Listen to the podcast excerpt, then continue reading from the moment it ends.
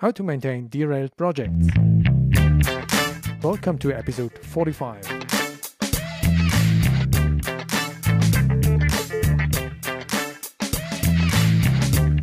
Hey, what's up, everybody? I'm your host, Georg Lohrer, and this is the Mastering Embedded Systems podcast. You get know how, tools, processes, and surplus information in this podcast, or in a nutshell, I give you my best for your success in embedded systems projects. Here and when I'm asked for what about this project troubleshooting? What does it mean? What are you guys doing? Who does need this kind of stuff and what's the benefit? To respond to all your questions, I have invited a friend of mine. He has done this kind of work for roughly 10 years. Mike Pfingsten is an elaborated engineer, a versatile project leader, and he has saved a lot of projects under rough conditions. He meanwhile works as mentor, speaker, author, and coach for specific topics around about projects in trouble. He will tell us a lot about his very personal way of coping with projects in trouble, the regular steps he has used, and about his experiences during this whole journey. You should listen to this episode if your project is in trouble and you have already thought about some external support, or you want to know details about this kind of external consulting and how it might look like. And it will become especially worthwhile if you consider to work yourself as a project troubleshooter, but you do not yet exactly know whether this is the right way for you personally. This episode will support you in understanding the different steps how derailed projects might find a way out of trouble, what kind of essentials you have to take into account, and perhaps also whether this approach is the right one for you, your project, or your company. All links and further details are available as always at the show notes on embeddedsuccess.com slash episode 45. But now, let's jump right into it. Stay tuned and be inspired. Mike, how do you have become a project troubleshooter? Uh, it's it's a little bit like travel uh, above 15 years. I, I, started my career 2000 after finishing my mechatronics engineering uh, um, university, and uh, um, I started as a software engineer. I've been a mm-hmm. software engineer, and my main responsibility is, uh, was the the algorithm for throttling lights in a car. So mm-hmm. this is where I start on 8-bit microcontroller, and we have model-based algorithm development, and uh, I'm the one who have to take the model, transfer it into code, and press the code in this 8-bit uh, microcontroller, which isn't able to run a, a model-based algorithm. Mm-hmm. Um, this is the starting point 2000 for Mercedes uh, development project as a supplier uh, based uh, project I worked in, and um, not not so long time later, the leaders in the area asked me if I want to be the software development uh, project leader for the okay. software team. And I said, yes, okay, why not? It's interesting. Leadership is interesting. So if you ask me, okay, it's fine. And uh, yeah, and I'm and I'm uh, had the role as a responsible software development project manager for the team. I have a small team, uh, which is responsible for the complete Mercedes swiveling light unit and for the software in it. And a year later, the general project manager appears on my desk and asks me some systems related questions. Mm-hmm. And this is the first time I recognize okay, um, there are mechanical engineers leading projects, doesn't understand which behavior, special behavior, embedded software in, in embedded environment would have. It's not mechanical. Can, a, me- a, mechanical system can broke a software system can't broke. So um, this is the first time they ask me question about the system, about the the the the interaction between the subsystems, etc., etc., etc. And not so long later, I was a responsible system engineer in the overall project. Sometimes it goes fast. yes, it's about three years. I'm okay. talking talking here.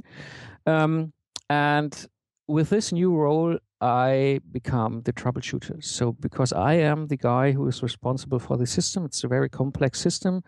We have uh, oh, try to remember we there were three or four four sub teams Mm-hmm. A subteam for the embedded software, a subteam for the complete uh, uh, electronical parts, a subteam for the mechanical parts on the steering unit side, a subteam for the mechanical parts on the headlamp side. So it's a big, big team with a, a whole lot of specialized engineers in it. And as a system engineer, I'm responsible to communicate with all of them mm-hmm. and to explain okay why we can't put this software into this small microcontroller or why the microcontroller have to be like designed like xyz to get it in the housing etc etc etc and uh, clearly enough enough there is the situation that the customer came to the general project manager and asked him okay we have a problem a big problem doesn't work, whatever. I need a solution.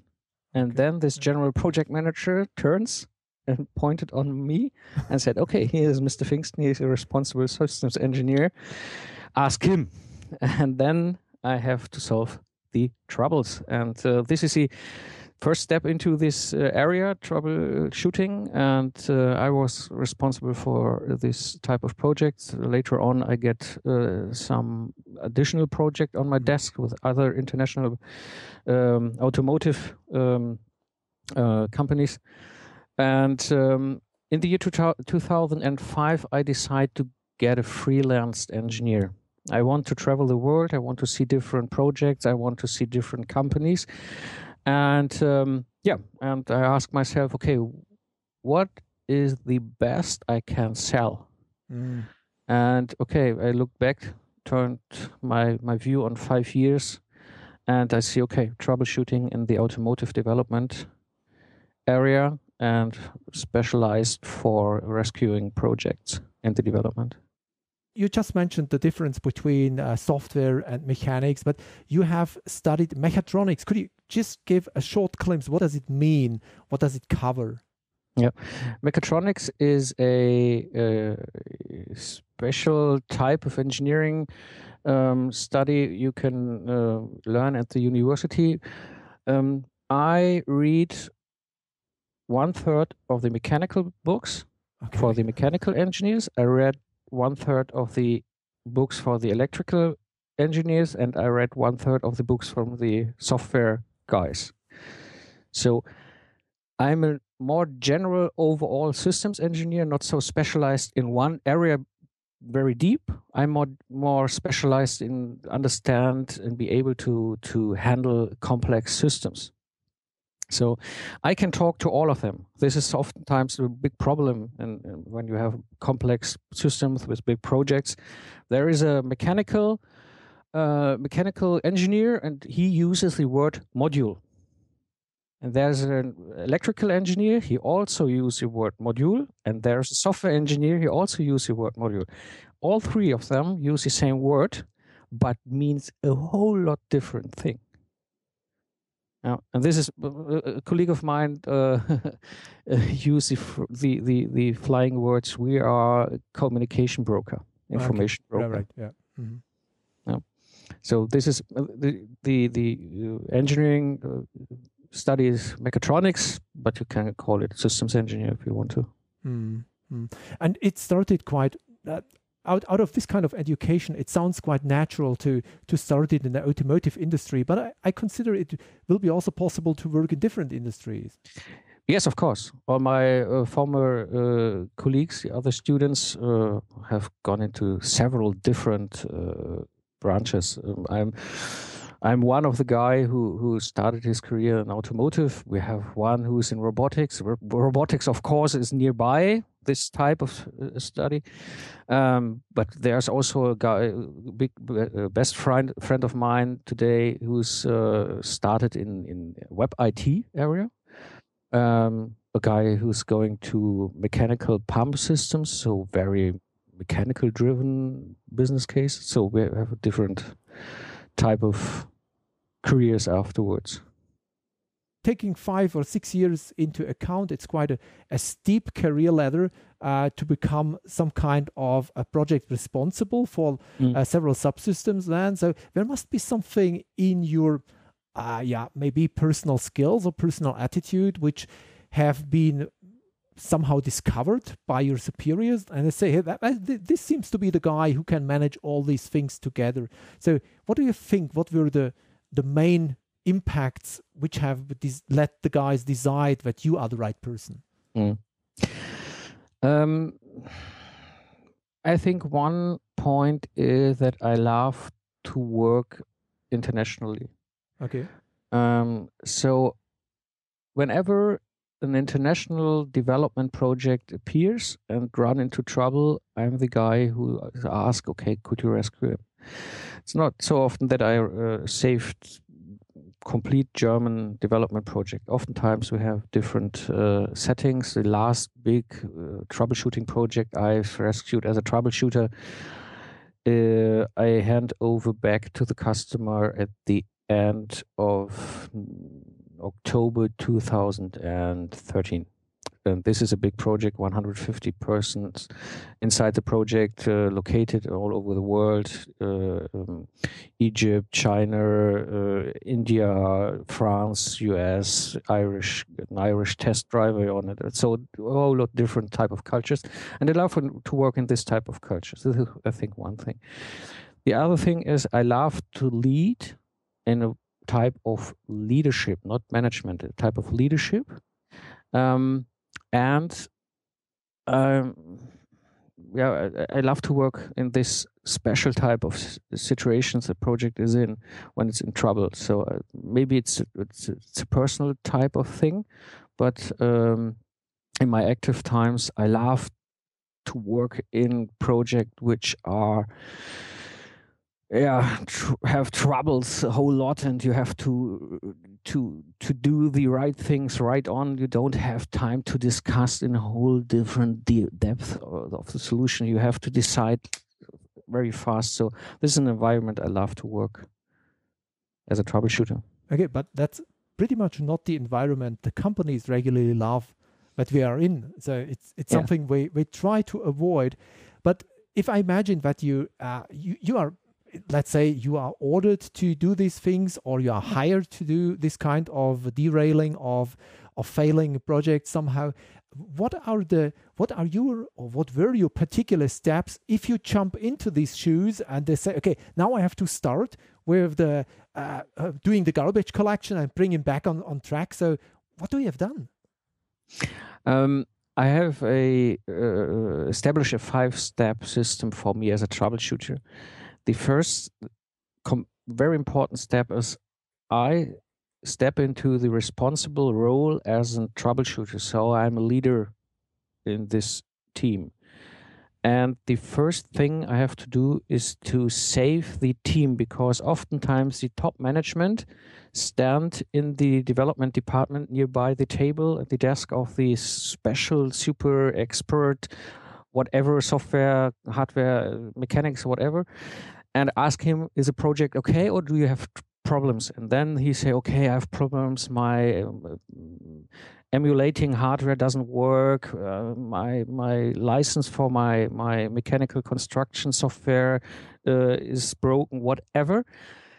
This is the answer this special engineer, highly specialized engineer, give to this top management guy. But what the top management guy here is, we have a problem and the first step is to to establish like an umbrella for the team so that the top management only were allowed to talk to me as a troubleshooter and don't push all the specialists in the team. Because the the the there's there's a second psychological part of it. You are the specialized embedded software diagnostic guy. Mm-hmm. And you sit on your desk and do your whatever task you have to do actually. And then your top C level manager appear on your desk with a whole lot of feathers on his head and ask you a question how the project running. And there are so uh, a whole lot of delta in between these different decision making uh, jobs that oftentimes this small little guy on the desk get even more smaller and doesn't want to give an answer. So I have to establish this umbrella. This top C level manager have to talk to me, not with the team, with me. And the second part in this in this first step is to establish trust and, and responsibility because oftentimes these teams are running since weeks, doesn't see their families, doesn't see their friends, colleagues, doesn't have done their hobbies for for sometimes month and I have to to raise them up and form the team again. And or, which is also important, see which member of the team is burned out. So to talk with him in a very respectful, open manner and find a way how they can step out of this special project. So I need a team which is performing and uh, this first step is to to to establish this team again. I can imagine that if one of these C-level guys appears at, at the poor man's desk, uh, they will be not that appreciated if someone like you is jumping in and preventing them from doing their regular uh, discussion talk with the guys to get a first-hand information. So, mm-hmm. what was the reaction? How do you have prevented these guys from tackling your your protected guys now? Mm. Um, it depends of the of the personality of this C level manager. Sometimes they are open minded and they understand why I'm here. And then I step in as an external. I was an external leader, not embedded in the hierarchy. So I'm here to save their project. And this this open minded C-level managers doesn't have problems with this type of communication. But sometimes there are some top level managers who have problems due to the risk on their career. Because if the project fail, maybe the career fail from this manager. of course. Of course. So they try to get their hand in the team and have uh, first-hand information. And this is a special situation for me because I'm an external leader. And then if I see something like this behavior, I go to this manager and say, okay, I'm here to save your ass. I save your career. If you do this stuff, you broke this team, you broke the communication. I am not here to get a career in your company. I can step back whenever I want to. But remember, I'm here to save the project, and this saves your career. This means you have to play my rules. Okay. Yeah. Some kind of clarity in the yeah, not course. only the communication but also in the way you want to go. Yeah, of course. Yeah. Mm. Okay, I see. What was the second step then? Um, the second important step is to get a clear picture which requirements are important, which wishes are behind the system which want to develop and to get a signed customer requirement specification. Because this is this is a very important step when you are doing this type of job. I need a strategy to get this derailed project back on track so for this strategy i need a fundamental clear, basic thing this, which is signed and communicated. So with, with signed, you effectively mean that it's physically signed. So there is a commitment. Physically signed, yeah. It's a commitment. I need a clear commitment. On the other side, if I have the situation that I don't have a clear signed commitment on, onto the requirements from the customer side, I can set up a strategy and I can run this strategy. And after three months, they completely shift their requirements, and my complete work was for the waste, for the bin. So, this is very important to get this clear com- uh, uh, uh commitment due to the requirements. So, I need a customer requirement specification. And in the automotive industry, we have two si- different situations. One situation, they hand over me a, a document with three or four pages. yeah, and in, in, into these documents, there are sentences which try to be requirement statements. But one sentence is black. This is a customer point of view onto the requirement. The, the second sentence is red. This is a project view onto this uh, requirement, and then there are green uh, uh, sentences, which are commands due to these requirements. And this is nothing useful. So I don't have a custom requirement specification. One, one typical situation. Other typical situation, they say, yes, of course, we doesn't have a problem. Here is a stack, big pile of documents.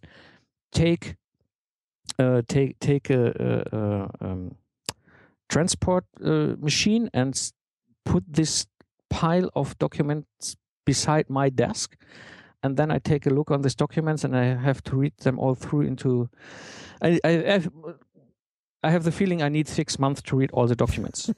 yeah, I can so, imagine. Yeah. So it's it's more or less also worthless, and um, so I I need a clear, meaningful requirement specification, which is signed.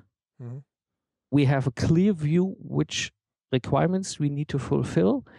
We have a clear view which must be at the end uh, when we are releasing the system be available as features, as components, as interfaces, uh, etc., etc.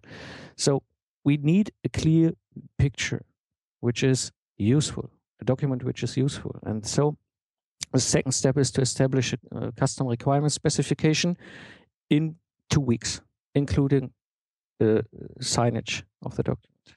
May I have a heretic question, potentially heretic, because might it be possible that a lot of companies you have worked for, it was the first time we come into the situation to provide such a kind of document in a way that it is usable? Yes, of course. it's normal business. We, uh, going to these two situations, the first situation belonged to the situation that no one was responsible for requirements engineering, requirements management the second one is there is someone who is responsible by order, mm. not by interest. And he produces a lot. and he produces, he writes down everything into this document. So there's a huge pile of documents. And when I use these documents, I can throw away oftentimes 60, 70% of the document, which is useless. But you don't know which 60 yes. 70%. This is a problem. Yeah. You have to write, uh, read all the documents, and this takes sometimes month to get an overview. But I have normal in the normal situation, I have a, time frame of six months that we have to release the project.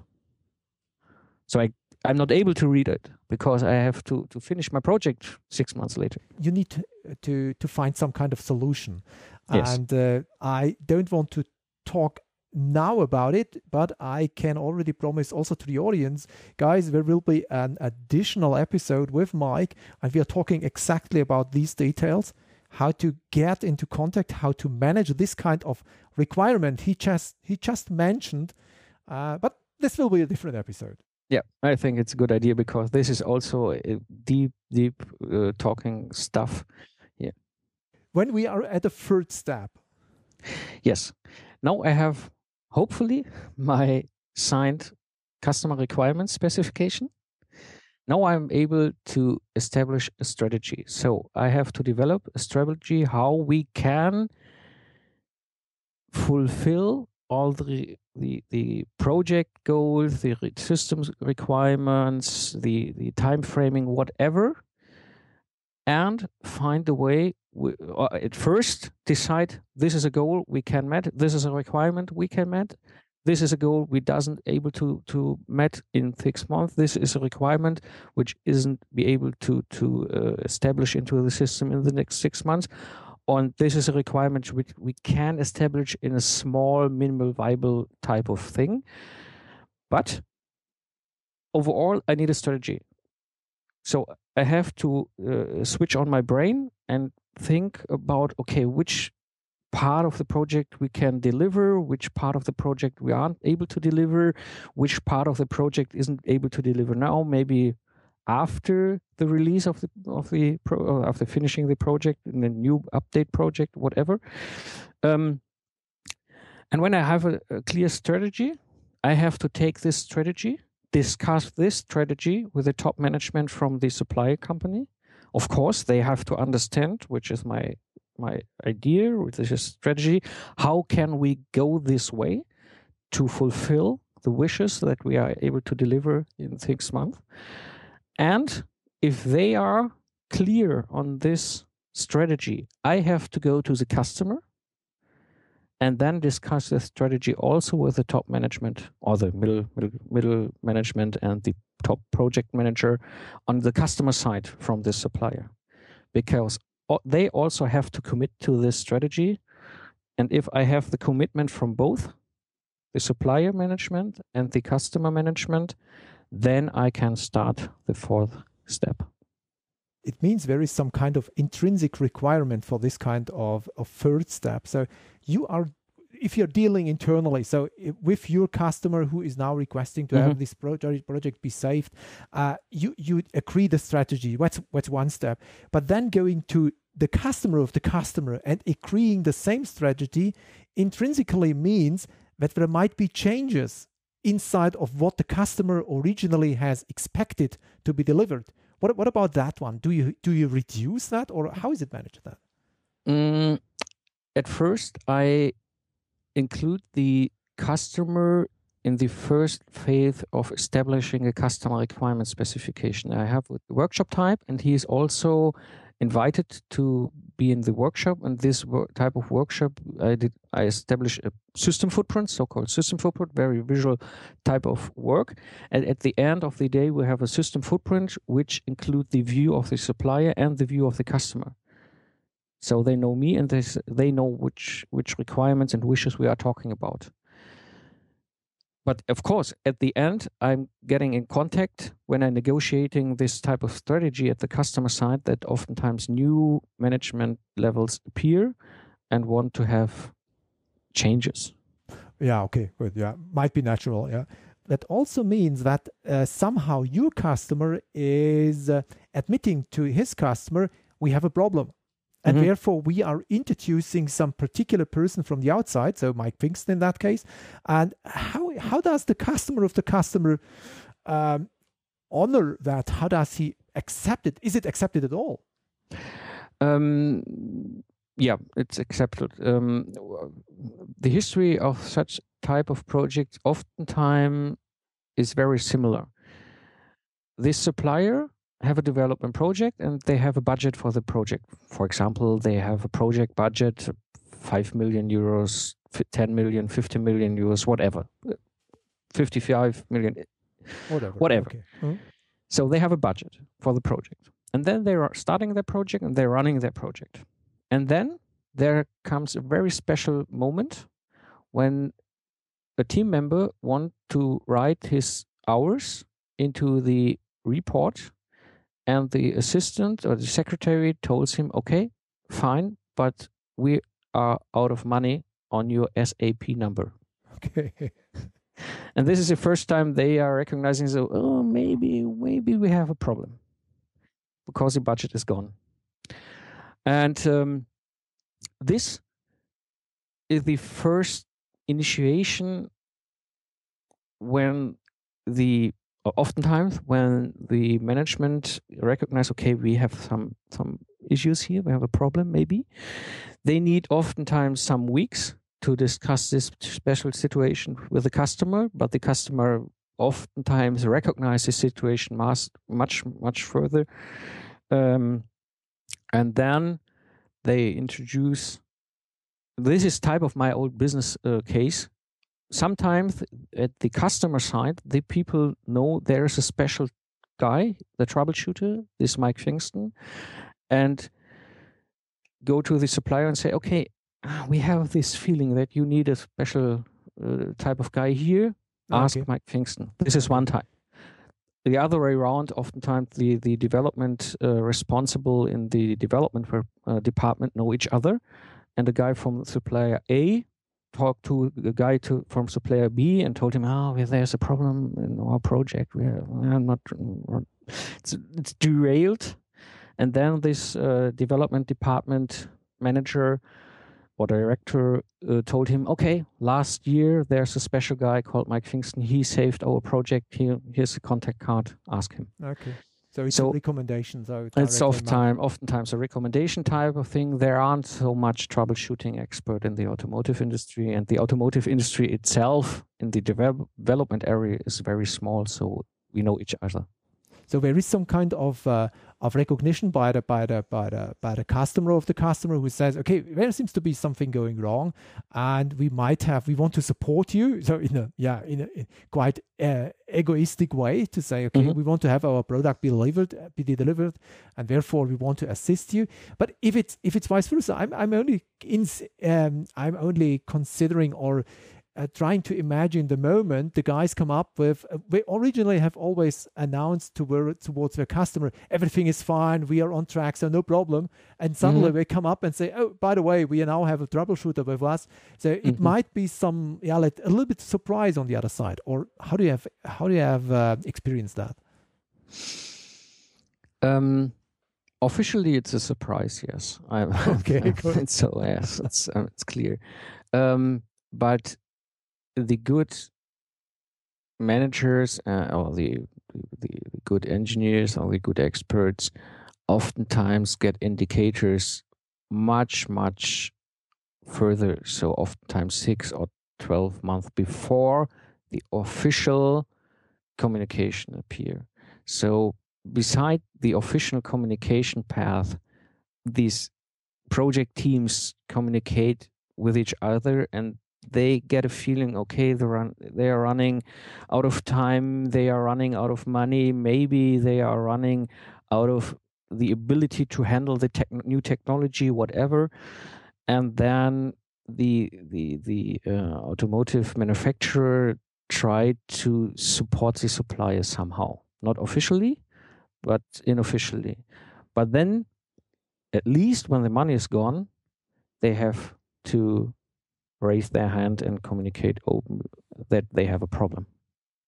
And then this this project skyrocketed through the the management levels to the top uh, C level at the automotive uh, manufacturer. Yes, of course.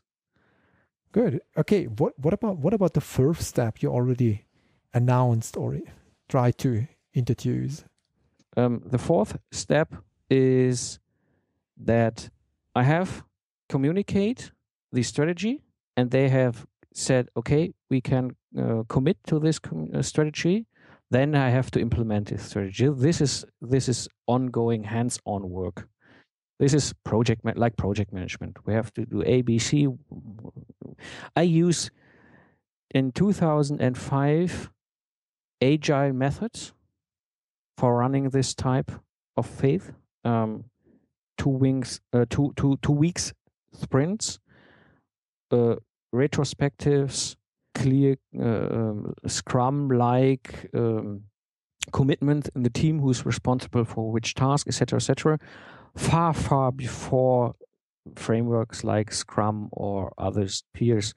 I have a network here in Cologne into this agile uh, um, community in 2005 and I see okay which which method they are using how do we do they use stuff?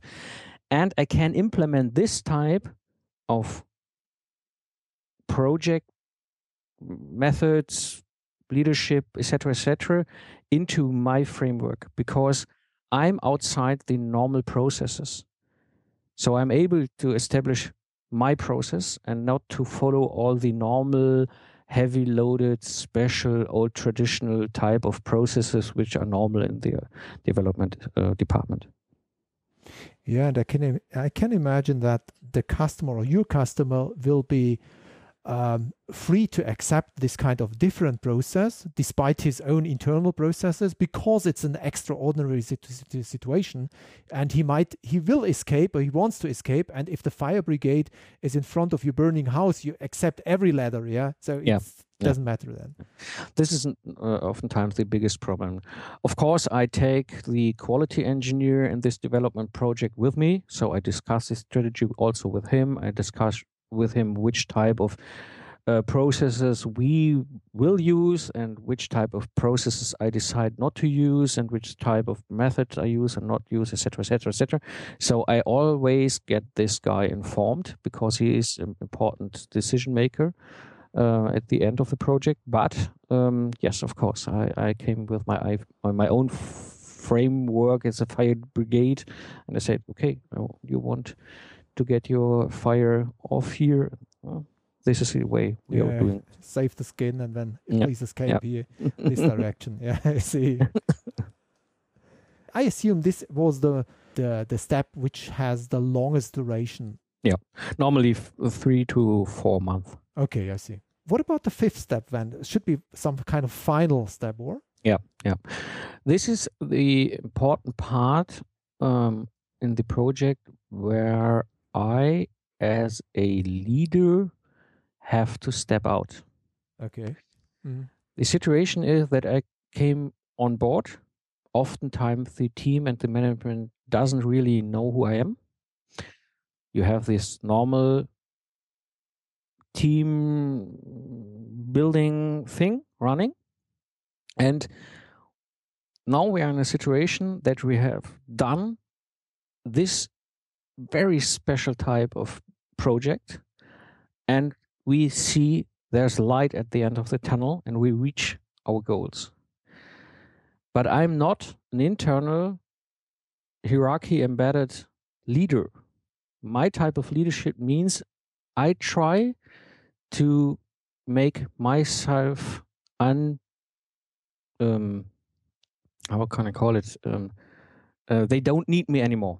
Yeah yeah yeah okay. this this type yeah. of the, the eh, from the first day i try to implement strategies methods uh, responsibilities etc etc etc which leads into this fifth faith where i'm able to step back because they don't need me anymore.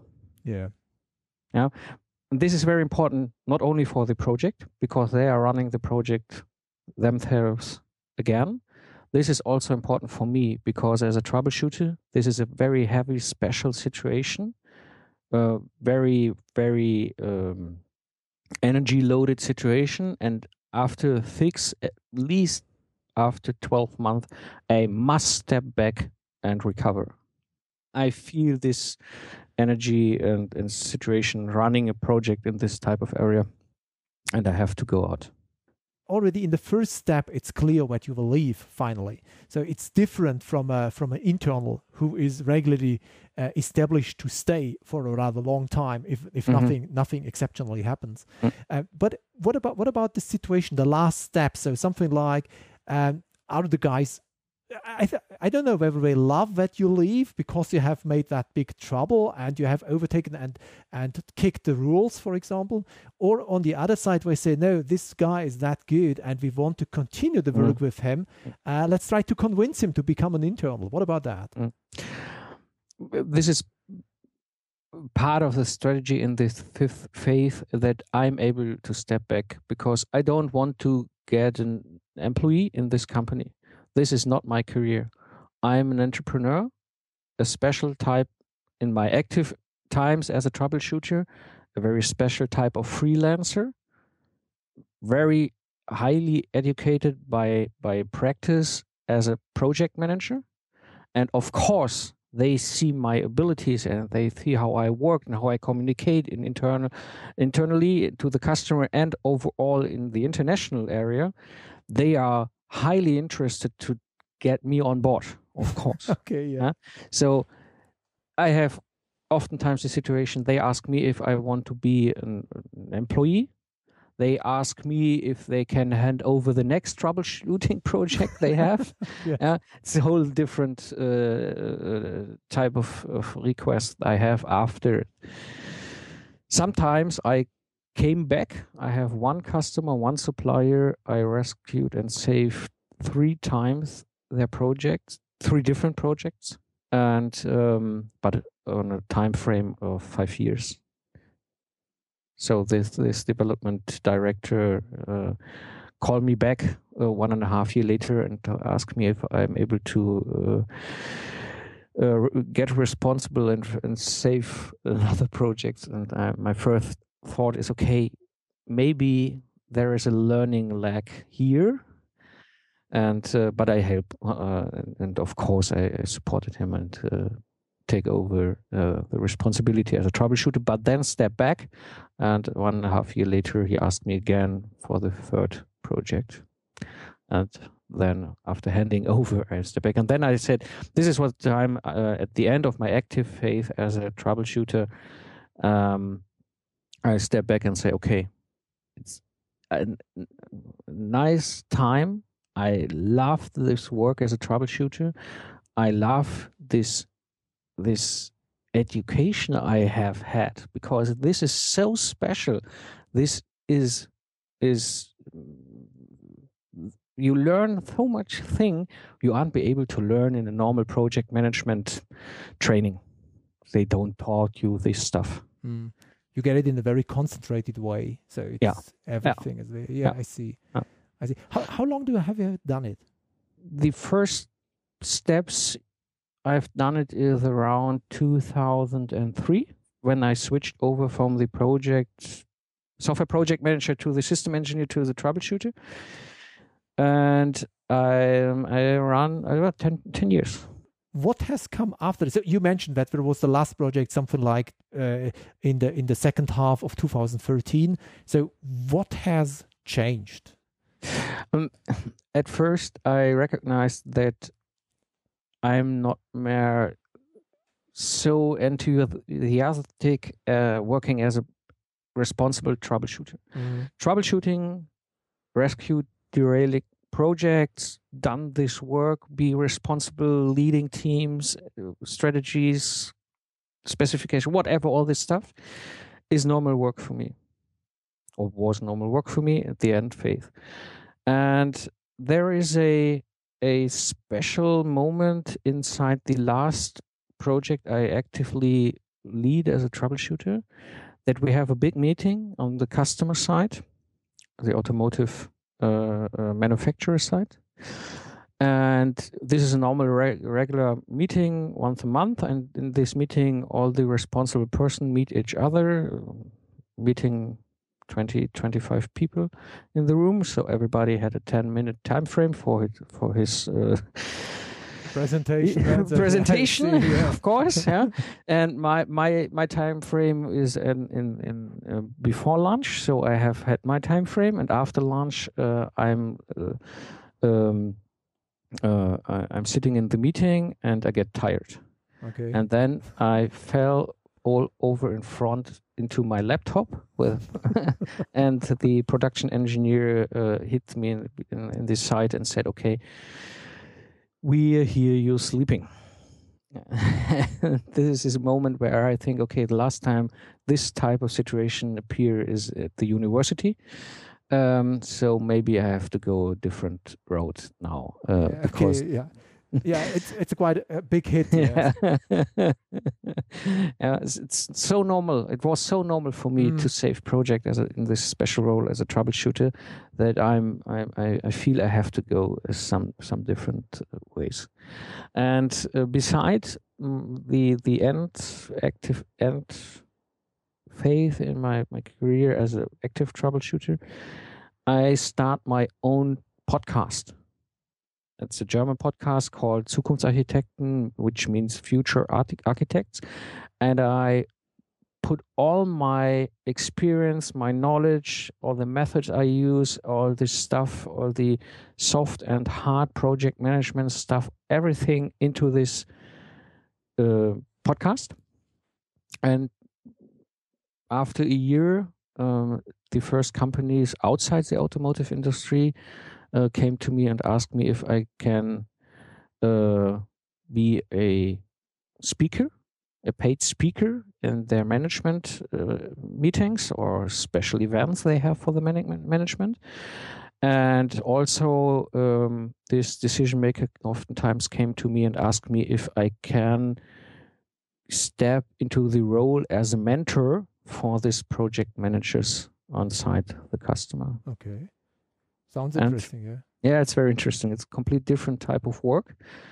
Uh, I, I've been a speaker before. I'm on on uh, doing speaking gigs since 2009, but th- this is different. Now they invite me, paid me a whole lot of money that I'm speaking in inside their uh, um, uh, meeting or their their events, and I become more and more or falling more and more in love with this type of work giving my knowledge my very special knowledge and type of speaking gigs and type of mentoring uh, uh, thing oh this this uh, project mentoring. And on the um, the community of the podcast push me to write my first book. So today i have launched four special engineering books where I put in all my my knowledge. And this is very interesting. As an author, working as an author, working as a troubleshooter, uh, f- uh, speaker due to the topic of troubleshooting, and working as a mentor in systems engineering. I think there are now two things, uh, most likely for the audience. So, first, it's some kind of negative. So, guys, I think it's a good opportunity to uh, to jump into learning German. So, if you want to become familiar with uh, with Mike's podcast, the Zukunftsarchitekten, so it's something he has more than 100 episodes. So, it's really something you should uh, you should listen to and. Uh, it's I, I know it it's it's amazing stories but yeah get into touch with the language so it's it's no problem there are lots of courses outside so italki Babbel whatsoever is your friend get in touch into it on the other side i think mike is already let's say preparing or considering to also jump into the into the in, into the international way of uh, of presenta- of presenting his knowledge so there will be something upcoming in some later times no schedule at all nothing so uh, only something yeah not out of thin air but it Yeah. might come Yeah. up I, I think a whole lot about this going international thing. Um, at first, of course, I love to be international, and um, talking English is a, a very key thing to going international. But the, more and more times, I get emails from readers of my blog. Last email three weeks ago. It's a system engineer from the area of Dallas who wrote me that he reads my blog. Mm-hmm. Beside the podcast, he reads my blog, google, the podcast, google translate or what and use Google Translate. and say, oh, okay. So maybe there is an interest in my my my my story and the stuff I can uh, talk about. So yes, I'm prepared. Uh, so or I am preparing this type of international podcast. I think, but I don't have clear time frame. Maybe in the next six or twelve months. Interesting thing, guys. It's something uh, which is out in the area, so it might come up. um, and uh, yeah, I think it's a quite amazing story. So we got five steps for how troubleshooting projects could be done in some way. So maybe it's for one or the other outside who finds who who are looking for some kind of guidance. Uh, there are these five steps might be quite handsome. On the other side, there are there is one step in between. That was the second step. That was the one to get this kind of uh, agreed requirements or customer requirement uh, specification be available. And that's something we want to tackle in the next episode or in the episode in the next interview with uh, Mike on board, uh, where we want to discuss in detail how he is now providing this kind of service, this kind of knowledge to the audience, to his customers in detail. Yes, I'd like to go into detail with you in the next interview, and uh, looking forward. Yeah, Mike was amazing. Thank you for having you. Thank you. This was former project troubleshooter Mike Pfingsten. Thank you again, Mike, for this chat. I'm sure that there are now questions or even comments for these topics. It's tough stuff, and there might be here and then some misunderstanding or even concerns. This is exactly the moment you should go to the show notes and write a comment, or use the feedback form and write directly. Of course, we are also interested in all other replies you want to tell us. Mike and myself would be delighted to receive your details. And now, something completely different. Already now, I want to highlight the Embedded Software Engineering Congress to you guys. From November the 28th until December the 2nd, this big gathering takes place in Sindelfingen, that's south of Stuttgart, quite near to the airport. The program is online now. Have a look at the details. It's the biggest conference in Europe, and I don't know whether it's in the whole world, but at least it's a very, very big conference. I will be there for a presentation as Mike will be there too. Besides German presentations, there are also lots of English ones. Have a look at the website ESE Congress. So it's ESE Congress, but Congress with a K. It's a German written one. ESE congress.de slash English. And see whether there is something in for you. I will highlight the ESE Congress in all upcoming episodes until the Congress itself. If you have the chance to visit and you will stay there, please give me a note, give me an email, or inform me when we will have a meeting and we'll meet face to face. I would be really delighted to meet you guys. This was the Eduent 45th episode of the Mastering Embedded Systems podcast. I'm Georg Lohrer. Thank you for listening.